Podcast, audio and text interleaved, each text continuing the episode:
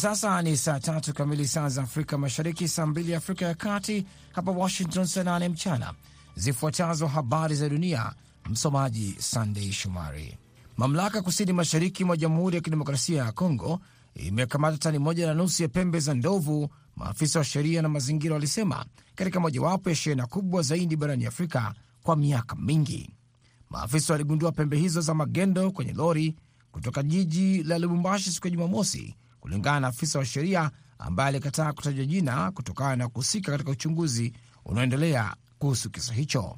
Polisi waliokamata watu watano, lakini wawili walikimbia baada ya kuhojiwa, afisa huyo alisema. Aliongeza kuwa usafirishaji ulifikia tani moja na nusu. Asili na mahali palipokusudiwa mwisho wa pembe hizo bado haijulikani wazi.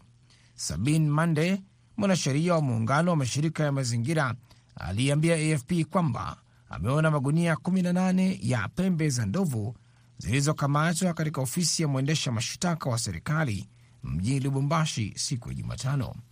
Ukamataji huo unaashiria mojawapo ya matukio makubwa zaidi barani Afrika katika miaka mingi. Mwaka 2013 maafisa wa Kenya walikamata mara kadhaa, ikiwa ni pamoja na moja ya tani nne.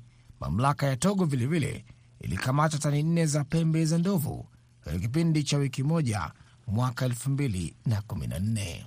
Mmoja wa watu wa mwisho waliobaki wanaotafutwa na mahakama ya Umoja wa Mataifa kwa kushukiwa kuhusika na mauaji ya halaiki ya Rwanda ya mwaka 1994 alithibitishwa kufariki dunia na kesi dhidi yake kufungwa. Mwendesha mashtaka wa uhalifu wa kivita wa Umoja wa Mataifa Serge bramat alisema katika taarifa yake Jumatano. Tangazo la kifo cha Phineas Munyerugarama linakuja siku chache baada ya mwendesha mashitaka kuthibitisha kifo cha mtoro mwingine aliyekuwa akishukiwa akiwa kisakwa kutokana na mauaji ya kimbari ya Rwanda. Sasa kuna watoro wanne pekee waliobaki chini ya mamlaka ya mfumo wa masuala ya kimataifa wa mahakama za jinai IRMCT. IRMCT bado inaendesha mashtaka katika kesi ambazo hazijakwisha za mauaji ya kimbari Rwanda, kama vile kesi ya Felician Kabuga. Naendelea kusikiliza habari za dunia kutoka idhaa ya Kiswahili ya Sauti ya Amerika, VOA, ikitangaza kupitia 107.5 FM Nairobi, Kenya. Afisa wa ngazi ya juu wa kisiasa Umoja wa Mataifa kwa Afrika aliwita uamuzi wa Mali kujiondoa kutoka kwenye kikosi cha kukabiliana na ugaidi katika eneo la Sahel Jumatano ni jambo la kusikitisha, hasa wakati kuna ongezeko la harakati za kigaidi na ukosefu wa usalama. Msaidizi wa katibu mkuu Martha Poby aliliambia baraza la usalama la Umoja wa Mataifa kwamba uamuzi wa wiki hii wa serikali ya kijeshi ya Mali wa kuondoka kwenye kikosi hicho kwa hakika ni hatua ya kurudi nyuma kwa Sahel. Kikosi cha G5 Sahel kiliundwa mwaka 2014 na Mali na kujumuisha mataifa jirani ya Afrika ya Magharibi ya Niger, Mauritania, Burkina Faso na Chad ili kukabiliana na ugaidi katika eneo la Sahel, lakini tangu mwanzo kiligubikwa na matatizo ya kifedha na kisiasa na ikafanya kazi na ikapeleka wanajeshi hadi mwaka 2017.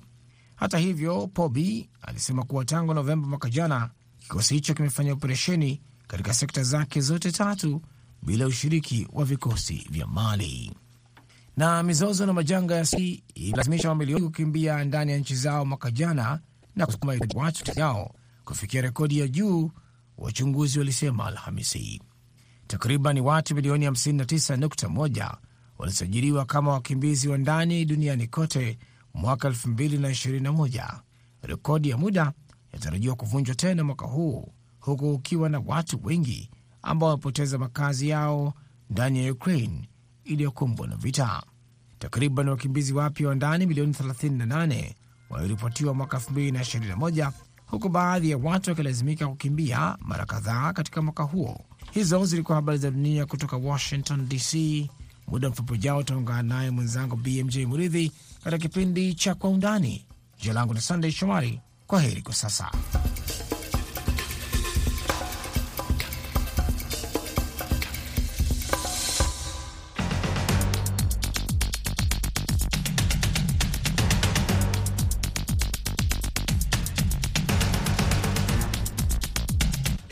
Kwa Undani kutoka idhaa ya Kiswahili ya Sauti Amerika, moja kwa moja kutoka hapa jiji kuu la Marekani, Washington DC, kipindi ambacho daima huangazia ripoti zinazogonga vichwa vya habari. Tunapekua pekua, tunachimbua na tunakupa maelezo ya kina zaidi kuliko ilivyo kawaida, msikilizaji.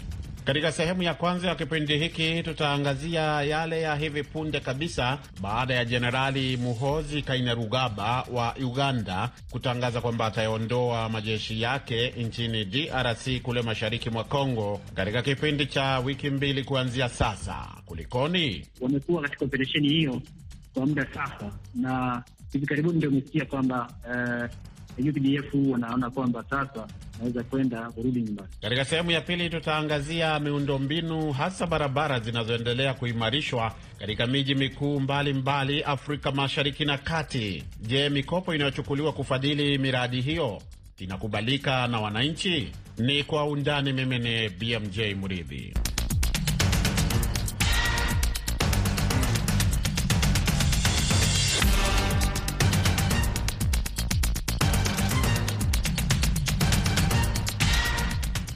Nam, kama ulivyosikia kwenye vidokezo vyetu ni kwamba Uganda imesema itaondoa wanajeshi wake kutoka nchi jirani ya Jamhuri ya Kidemokrasia ya Kongo ndani ya wiki mbili kuanzia sasa. Jeshi limesema baada ya operesheni ya pamoja dhidi ya waasi wa Kiislamu tangu mwishoni mwa mwaka jana. Mwezi Disemba mwaka jana, Rais Yoweri Museveni wa Uganda alituma mamia ya wanajeshi mashariki mwa Kongo ili kujiunga na jeshi la Kongo katika juhudi za kupambana na makundi ya waasi wa Allied Democratic Forces ADF. Operesheni Shujaa itakoma rasmi baada ya wiki mbili kulingana na makubaliano yetu ya awali. Kamanda wa majeshi ya nchi kavu wa Uganda, Jenerali Muhozi Kainerugaba, ambaye ni mwanaye rais wa Uganda Yoweri Museveni, alisema juzi Jumanne. Mpango huo ulipaswa kudumu kwa miezi sita, isipokuwa nipate maelekezo zaidi kutoka kwa amiri jeshi mkuu au mkuu wa vikosi vya ulinzi. Nitaondoa wanajeshi wetu wote kutoka DRC ndani ya wiki mbili, aliongeza Kainerugaba, ambaye anaonekana kuwa na ushawishi mkubwa katika utendakazi wa serikali ya Uganda, alipoandika kwenye ukurasa wake wa Twitter siku hiyo ya Jumanne. Kutumwa kwa wanajeshi wa Uganda wasiopungua elfu moja mia saba kulitajwa na wachambuzi kama uingiliaji mkubwa zaidi wa kigeni nchini Kongo katika e, zaidi ya mwongo mmoja, mbali na ile operesheni ya kulinda amani ya Umoja wa Mataifa MONUSCO. ADF lilianza kama kundi la uasi nchini Uganda, msikilizaji, lakini limejikita sana nchini Kongo tangu mwishoni mwa miaka ya tisini liliahidi utiifu kwa kundi la kigaidi la ISIS katikati ya mwaka 2019 na kuzua wasiwasi mkubwa eh, kuhusu ushirikiano huo, na linashutumiwa kuwaua mamia ya wanavijiji katika uvamizi wa mara kwa mara katika zaidi ya miongo miwili iliyopita. Uganda ililaumu kundi hilo kwa shambulio la mara tatu la kujitoa mhanga katika mji mkuu wake wa Kampala mnamo Novemba 16 mwaka jana, mlipuko ambao uliua watu saba wakiwemo washambuliaji wenyewe. Hakukuwa na sababu iliyotolewa kwa mpango wa kujiondoa kwa Uganda au maelezo zaidi kuhusu hali halisi ya operesheni dhidi ya ADF kule mashariki mwa DRC isipokuwa kauli hizo ambazo tumetaja hapo zilizotolewa na Jenerali Muhozi Kainerugaba. Basi msikilizaji, baada ya maelezo hayo, kama nilivyokuwa nimekuahidi kwamba tutaungana na mchambuzi wa maswala ya usalama wa kieneo katika eneo la Afrika Mashariki na Kati, Cosmas Bahali anajiunga nasi sasa kwa njia ya simu kutoka Dar es Salaam, Tanzania. Cosmas eh, Bahali, eh, kwanza kwa wale wanaosikia haya kwa mara ya kwanza, hebu tupeleke taratibu, imekuwaje kwamba taarifa zimeibuka kwamba mtoto wa rais Yoweri Museveni, Muhozi Kainerugaba, anatangaza kwamba huenda akawaondoa wanajeshi wa Uganda eh, kutoka mashariki mwa DRC. Tupeleke taratibu.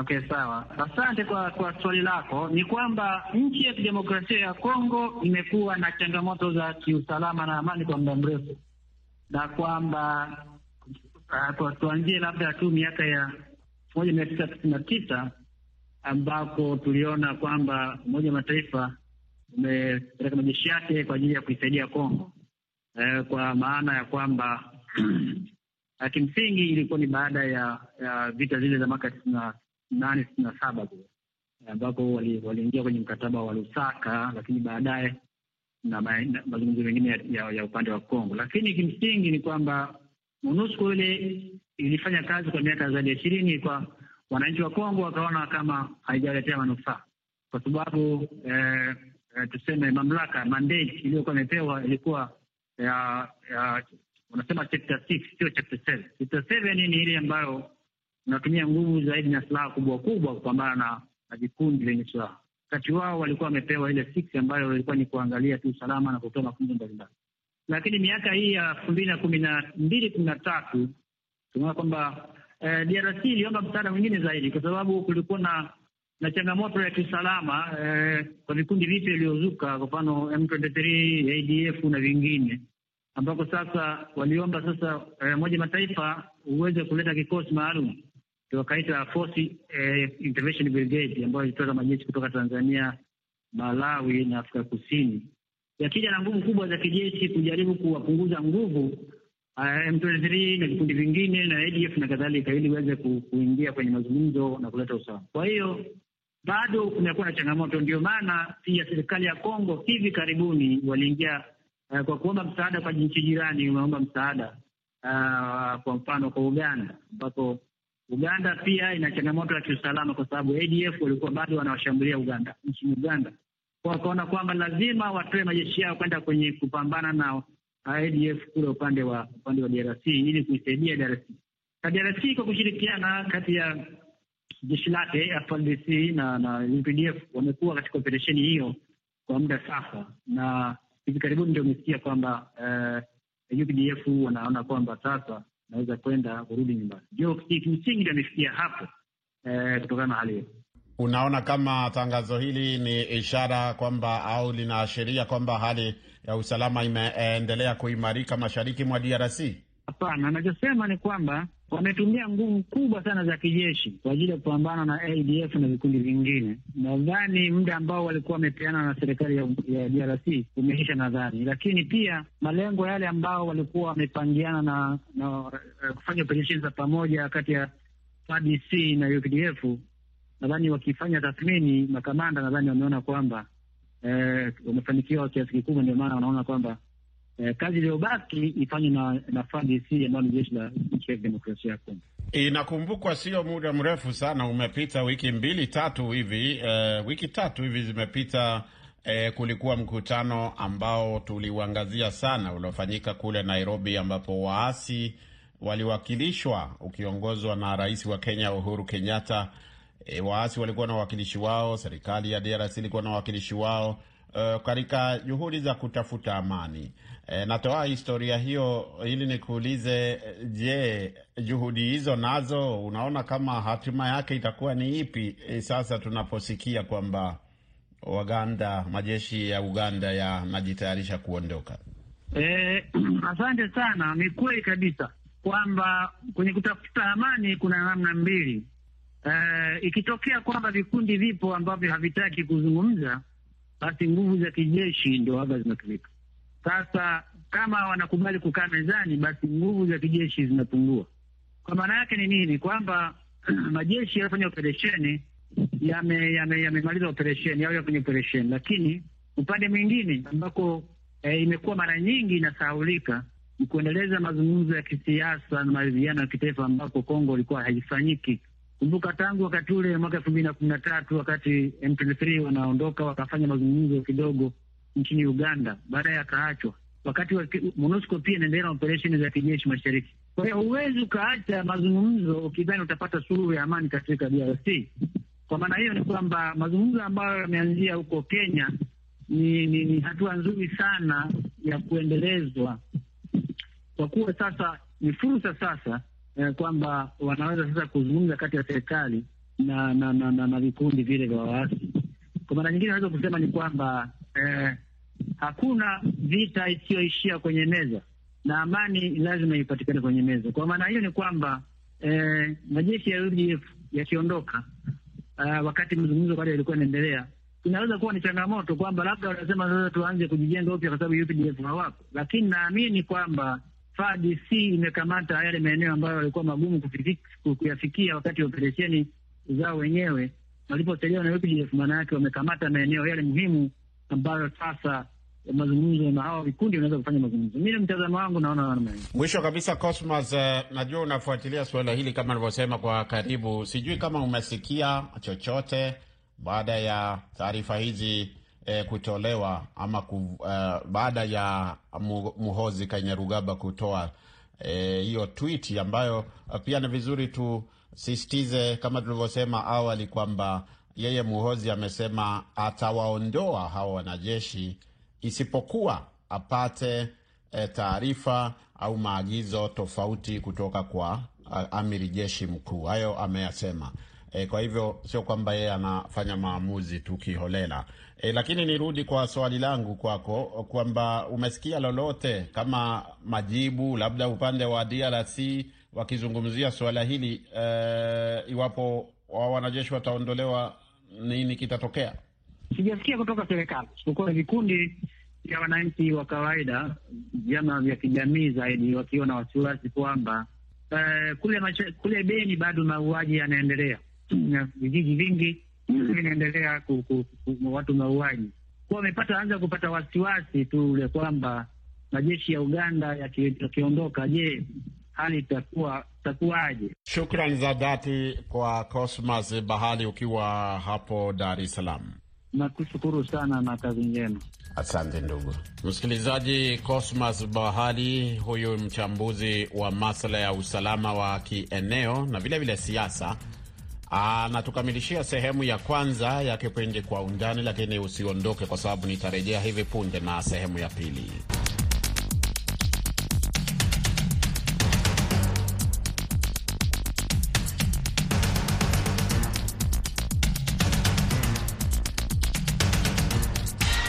Karibu kwa sehemu ya pili ya kipindi Kwa Undani kutoka idhaa ya Kiswahili ya Sauti Amerika. Uko nami BMJ Mridhi nikiwa hapa Washington. Nchi nyingi za bara la Afrika, hususan Afrika Mashariki, zinaonekana kufanikiwa kujenga miundombinu mipya kama vile barabara, reli na hata viwanja vya ndege kwa kutumia mikopo, hasa kutoka China. Lakini mchakato wa kuilipa mikopo hiyo unaonekana kuzipa nchi hizo changamoto chungu nzima, huku nyingi zikijipata zikitumia kipato kikubwa cha taifa kulipa madeni hayo. Sehemu hii ya pili ya Kwa Undani, mwandishi wetu Jason Nyakundi anaangazia ujenzi wa miundombinu hii, manufaa yake, na iwapo nchi hizi zilifanya uamuzi wenye hekima katika kujenga kwa kutumia mikopo. Kwako Jason. Asante sana BMJ Mreithi hapo Washington DC. Katika miji mikuu ya Afrika Mashariki hali inabadilika na utaratibu mpya unajitokeza.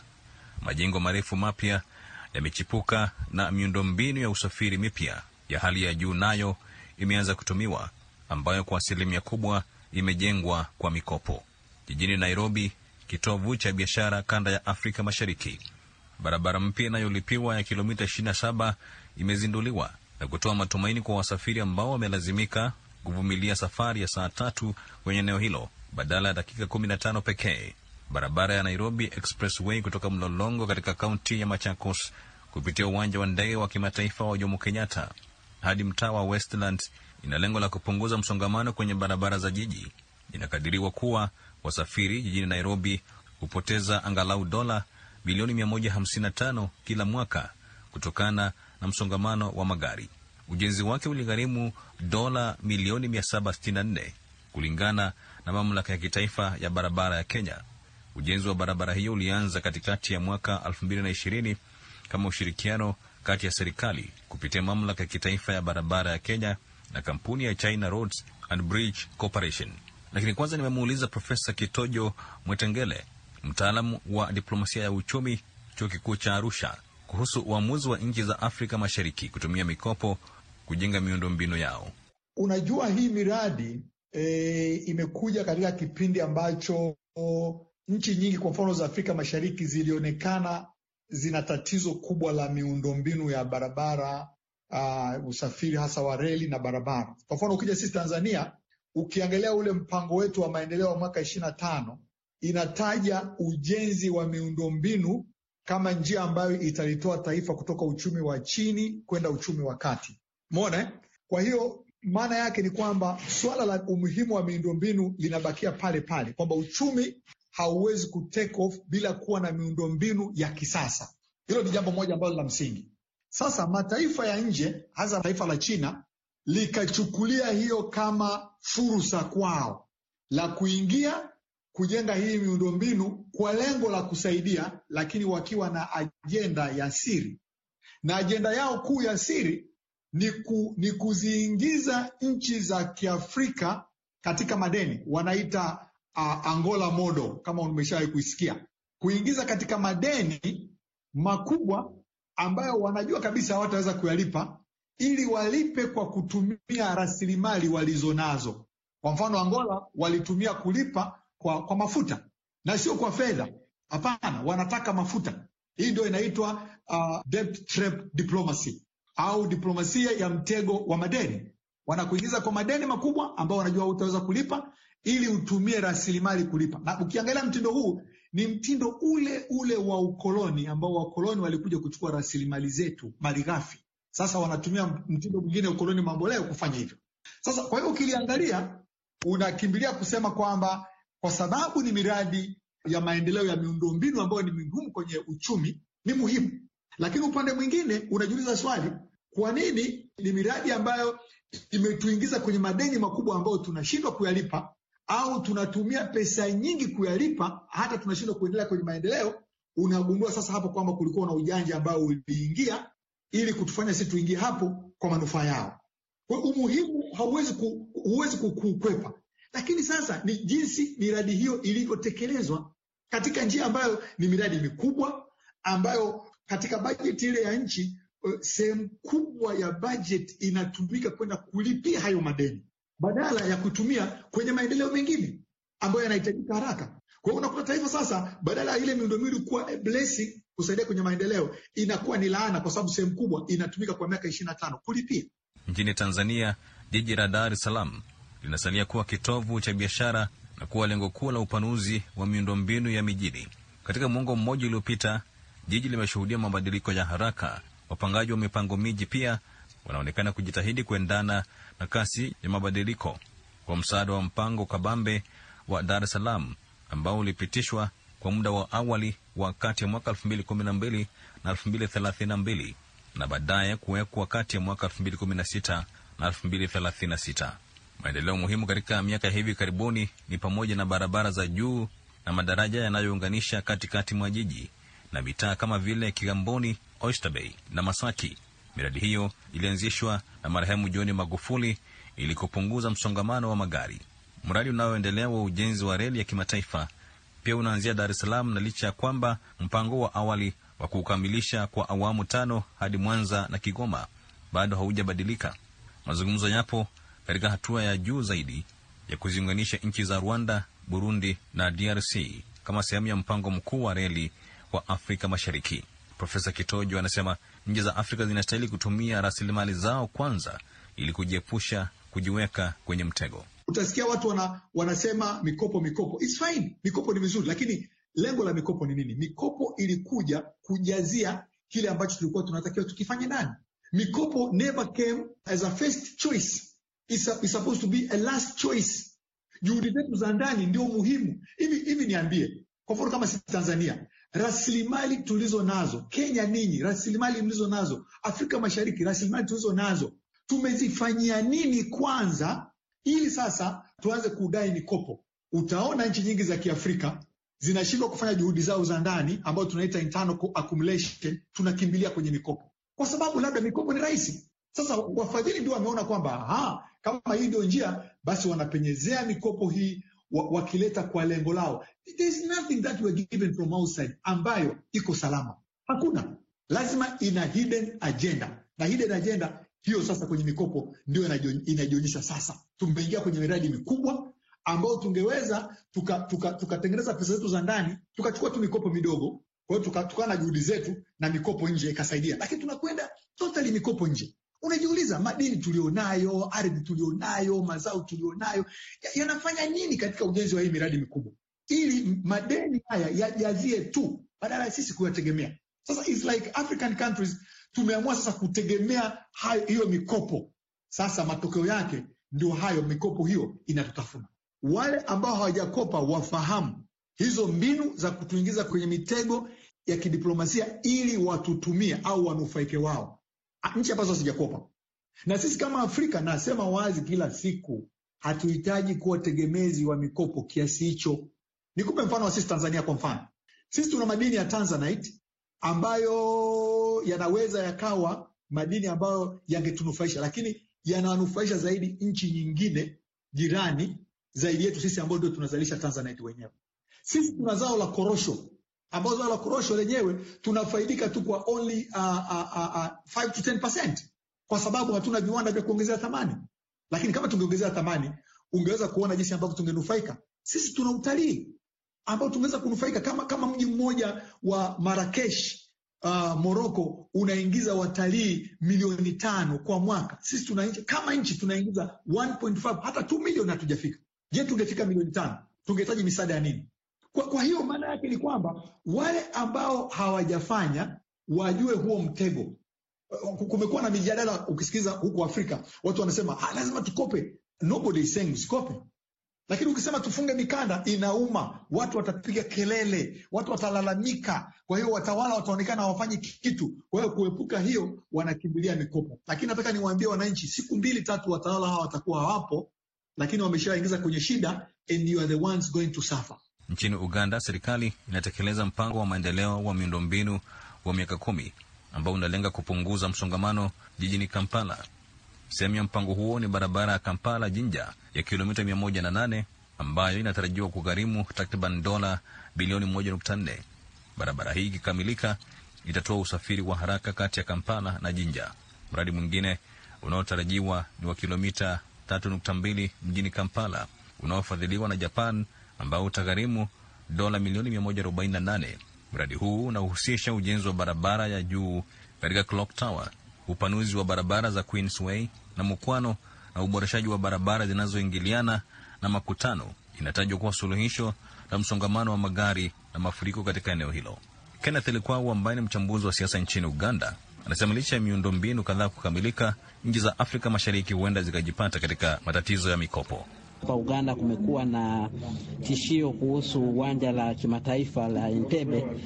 Habari haijakamilika vizuri. Kumekuwa na upelelezi kutoka bunge. Uh, tunangojelea kuona ripoti ambayo itatokea itasema nini, lakini kuna tishio ya kwamba uh, serikali ya Uchina huenda itachukua uwanja wa ndege uh, kuimiliki kwa muda fulani na lengo la kuona ya kwamba mkopo ambayo sisi tulichukua unalipwa, lakini serikali imepinga ime kabisa na imefafanua na kusema hiyo sio mambo ya haki, lakini tutangojelea kuona ripoti ambayo itatoka itasemaje.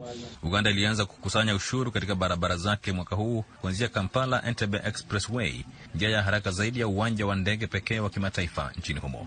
Kulingana na halmashauri ya kitaifa ya barabara nchini Uganda ni kuwa wiki moja baada ya kuzinduliwa, barabara hiyo ilizalisha zaidi ya dola elfu sabini ambazo zitatumika kutunza barabara hiyo na kulipa mkopo wa dola milioni 350 kutoka benki ya Exim ya China zilizotumika kwa ujenzi wake. Wenye magari sasa wanalipa kati ya dola moja na senti nne na dola tano kulingana na ukubwa wa gari. Asante uh, sana Jason Nyakundi mwenzangu, ukiwa hapo jijini Nairobi. Msikilizaji, Jason Nyakundi anatukamilishia uh, kipindi kizima hiki cha Kwa Undani kwa leo. Kwa niaba ya wote waliokifanikisha, msimamizi ni Meri Mgawe, msimamizi mkuu Hadija Riami. Mi naitwa BMJ Muridhi na mwelekezi wangu hii leo amekuwa ni Saida Hamdun. Kwa pamoja tunawatakia usiku mwema. Tukutane papa hapa hiyo kesho katika kipindi cha Jukwaa la Waandishi, panapo majaliwa.